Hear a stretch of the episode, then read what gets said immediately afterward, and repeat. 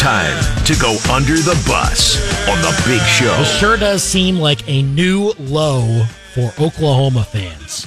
So obviously, Cayden Green committing to Mizzou out of the transfer portal, played last season at Oklahoma as their left tackle for seven games as a true freshman.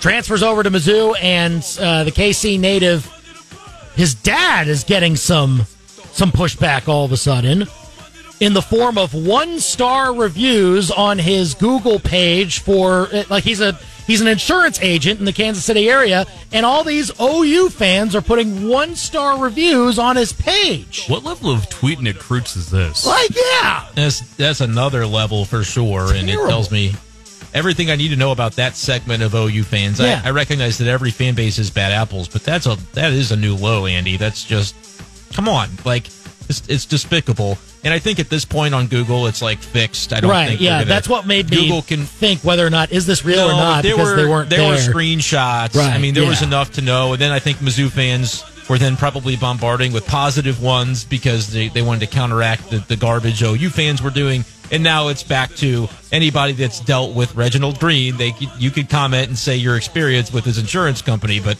everybody else just kind of stay off of it. But it's just it's just sad that they would Yeah. that they would do that in the first place. Like like you said, Chris, what level of tweeting at Croots is this? It's a level that you don't want to reach.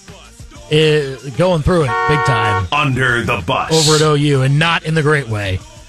Uh, under the bus to the Chiefs Twitter. Look, I know they had to put something up about this, and it's just a social media guy doing his job.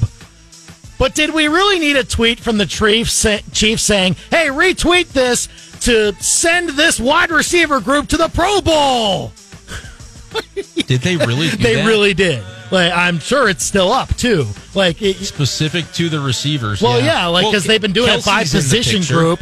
Well, Yeah. it's, they said wide receivers and tight ends, but they've been doing it by position group essentially. And you've got Kadarius Toney and MVS and Justin Watson there. Look, I get it. You got to back That's your guys funny. no matter what.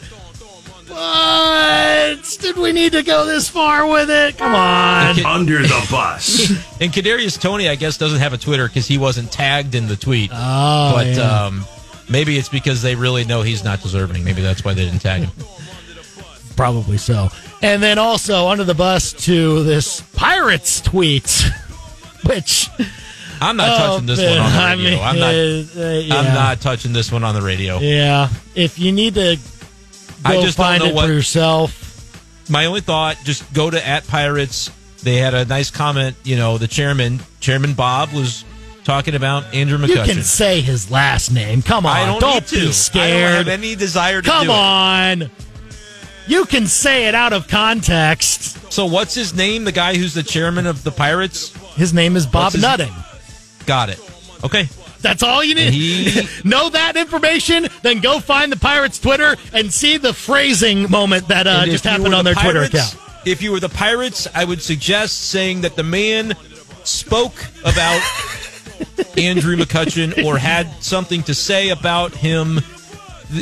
That was very nice. Yeah, Is phrasing. all I'll put. Under the bus. Uh, another one of those unfortunate moments where uh, just a quick little double check of what you're putting out I'm- there would have done some wonders.